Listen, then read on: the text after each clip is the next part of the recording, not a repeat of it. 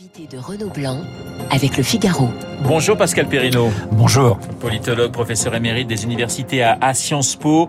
La finale à droite opposera donc Éric Ciotti à Valérie Pécresse. On va bien sûr décortiquer en détail mmh. le résultat du premier tour du Congrès. Mais très franchement, quelle a été votre votre première réaction quand vous avez découvert peu avant 15 heures hier le résultat surpris ou pas tant que ça? Non, non, euh, tout de même une relative euh, surprise. Mais je m'attendais à une surprise. Pourquoi?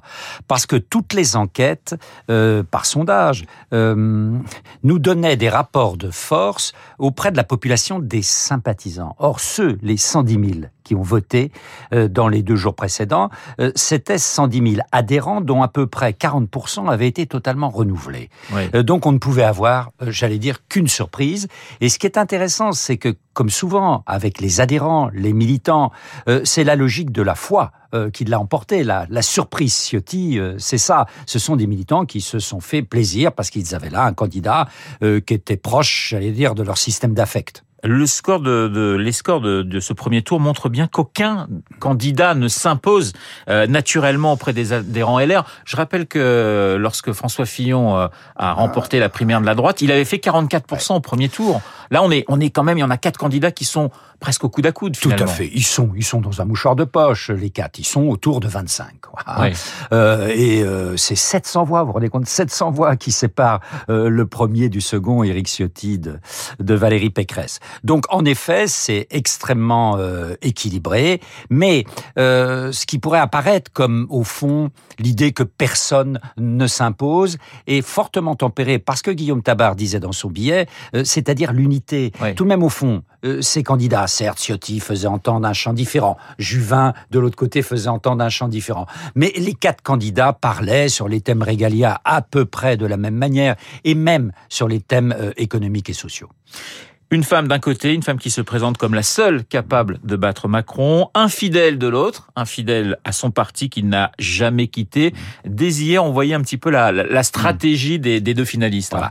On voit bien comment, en effet, euh, Éric Ciotti euh, représente euh, la sensibilité, j'allais dire, historique de cette fédération, d'ailleurs importante, qu'est la Fédération des Alpes-Maritimes. Aussi, ça a dû peser. Hein. Oui. Il était à la tête d'une des grosses fédérations euh, républicains. Euh, Valérie Pécresse, elle qui a fait euh, un détour, en effet, avec son mouvement libre euh, en dehors euh, des LR, a une position, j'allais dire, plus centrale dans l'espace des droites. Mais maintenant, au fond, le combat interne va être dans quelques heures euh, terminé. C'est un nouveau combat qui commence. Il s'agit d'une double reconquête de l'électorat. Parce que toutes les enquêtes montrent qu'aujourd'hui, euh, que ce soit Valérie Pécresse ou hier Xavier Bertrand, euh, les candidats qui sont les mieux placés pour les LR, ils ne récupèrent que 50% de l'électorat de François Fillon. Et ouais. s'ils veulent compter, il faut qu'ils en récupèrent 90%, 100%. Et cet électorat de François Fillon, il est écartelé, indépendamment des 50%, entre le pôle de la droite de la droite auquel un homme comme Ciotti parle, mais également la version Valérie Pécresse euh, ferme sur les principes régaliens. Mais n'oublions pas, on n'en parle pas assez, ces électeurs de droite qui sont tentés par le vote Macron et qu'il faudra reconquérir. Cinq candidats au départ, trois battus. Philippe Juvin, c'était sans lui manquer de respect attendu. En revanche, Michel Barnier et Xavier Bertrand faisaient partie des, des favoris il y a encore oui. quelques semaines. C'est une gifle pour Xavier Bertrand? C'est dur pour euh, Xavier Bertrand. Euh, c'est en effet euh, parce que c'était celui qui, depuis le plus longtemps, euh, était sorti du bois. Il avait choisi euh, une stratégie solitaire, puisqu'il disait au fond, dans une perspective très gaulienne, c'est la rencontre entre un homme et un peuple, on connaît ça. Ouais. Et voilà, je vais m'imposer, je vais connaître un frémissement. Il n'avait pas connu de frémissement, bien qu'il ait fait toujours la course en tête ouais. dans les sondages d'intention de vote. Il n'avait pas connu de frémissement avant l'été il n'en a pas connu. Après l'été, c'était deux signes d'une éventuelle défaite, d'une courte tête, mais d'une éventuelle, éventuelle, défaite dans la primaire fermée. Ce qui montre, Pascal Perrino, que lorsqu'une campagne s'engage mal, c'est compliqué ouais. d'inverser et de, de, de, changer les choses. Bien sûr, parce qu'au fond, euh, il n'était pas pour la primaire. Ouais. Il a été obligé de se rallier à la primaire. Il était plutôt pour une primaire ouverte, il est obligé de se rallier à une primaire fermée. Euh, quand on se met à avaler beaucoup de couleuvres, c'est mauvais signe. Les débats ont joué, notamment pour. Eric Ciotti.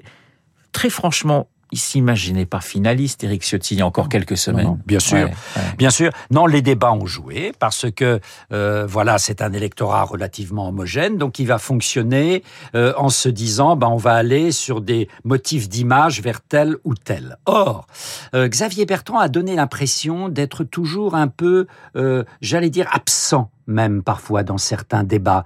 Euh, il, avait choisi une, stratégie très euh, profil bas qui lui a peut-être coûté assez cher. Éric Ciotti a été euh, euh plat de flammes. Il n'était pas simplement sur le terrain régalien, il était également sur un terrain, le terrain de la flat tax, etc., qui était un terrain de la rupture économique, qui là aussi faisait plaisir à certains militants ou adhérents un peu radicaux de LR. Et Valérie Pécresse, elle, a su jouer sur, j'allais dire, l'ensemble euh, à la fois économique et social, où elle a montré une grande capacité euh, gestionnaire. Elle posait à chaque fois, quand elle disait attention, on va dépenser, bah oui, mais quelles sont les ressources? Ça, ça rassure euh, des électeurs de droite qui aiment bien le sérieux économique. Ralliement de Philippe Juvin, de Xavier Bertrand et de Michel Barnier à Valérie Pécresse. Est-ce que ça veut dire que les jeux sont faits pour vous? Alors, on est incapable, je crois, de dire exactement quel sera le rapport de force. Mais sur le papier, l'avance pour Valérie Pécresse est tout de même extrêmement importante. Ils se sont tous ralliés, tous ralliés rapidement et même très rapidement euh, pour euh, Xavier Bertrand.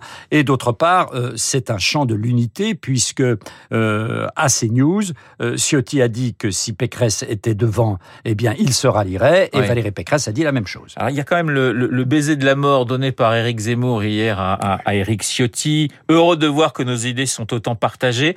C'est la, la preuve qu'Éric Zemmour ne croit pas à la victoire d'Éric Ciotti quand même, Pascal Verino. voilà, tout à fait.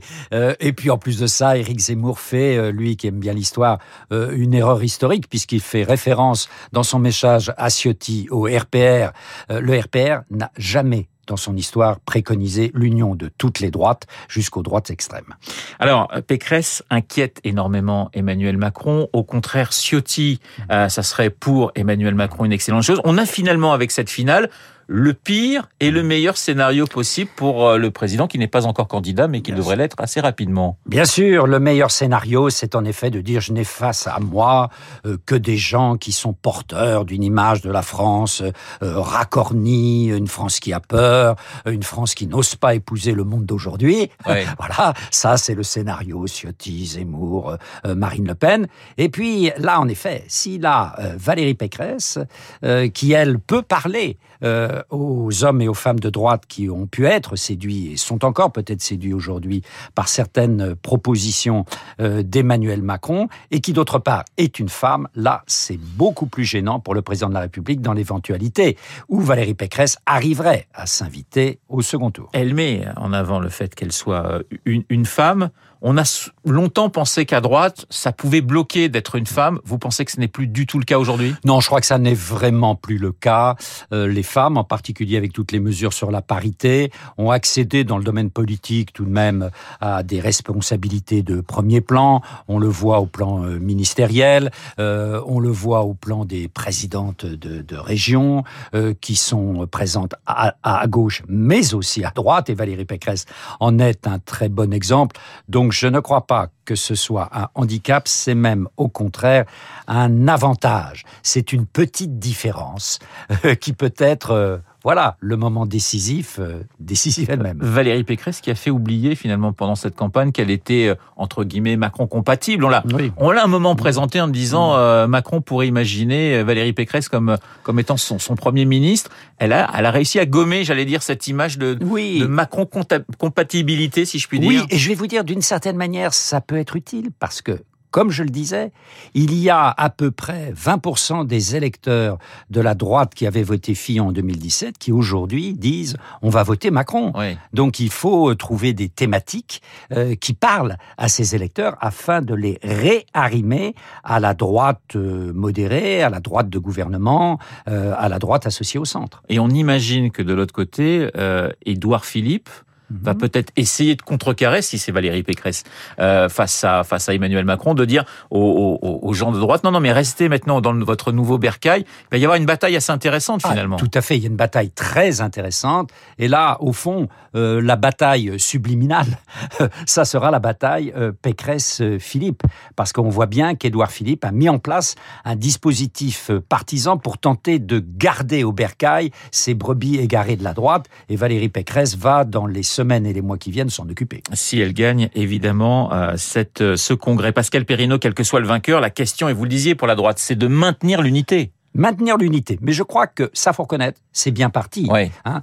Euh, on a eu une primaire qui a été une primaire, alors qu'on pouvait en douter, qui a été une primaire relativement euh, exemplaire. Une primaire qui, d'autre part, on n'en parle pas assez, a vraiment mobilisé. Hein. C'est plus de 80% des adhérents euh, LR, toutes catégories confondues, qui ont voté hier. attention, hein, chez les Républicains, on dit pas primaire, on dit congrès. on va pas se fâcher. Oui, mais en fait, c'est une primaire fermée. Pour vous, c'est bah, une primaire fermée. techniquement, c'est une primaire fermée qui va se finir par un congrès euh, les signaux euh, d'unité sont plus que des signaux d'unité. C'était frappant hier tout de même de voir euh, Xavier Bertrand réagir en quelques secondes à sa défaite et ensuite être aux côtés de Valérie Pécresse lors de sa première prise de parole. Ça demande un certain courage. Une dernière question, Éric Ciotti d'un côté, Valérie Pécresse de l'autre. J'allais vous dire Nicolas Sarkozy, est-ce que vous pensez qu'on va l'entendre? Est-ce qu'il va prendre position?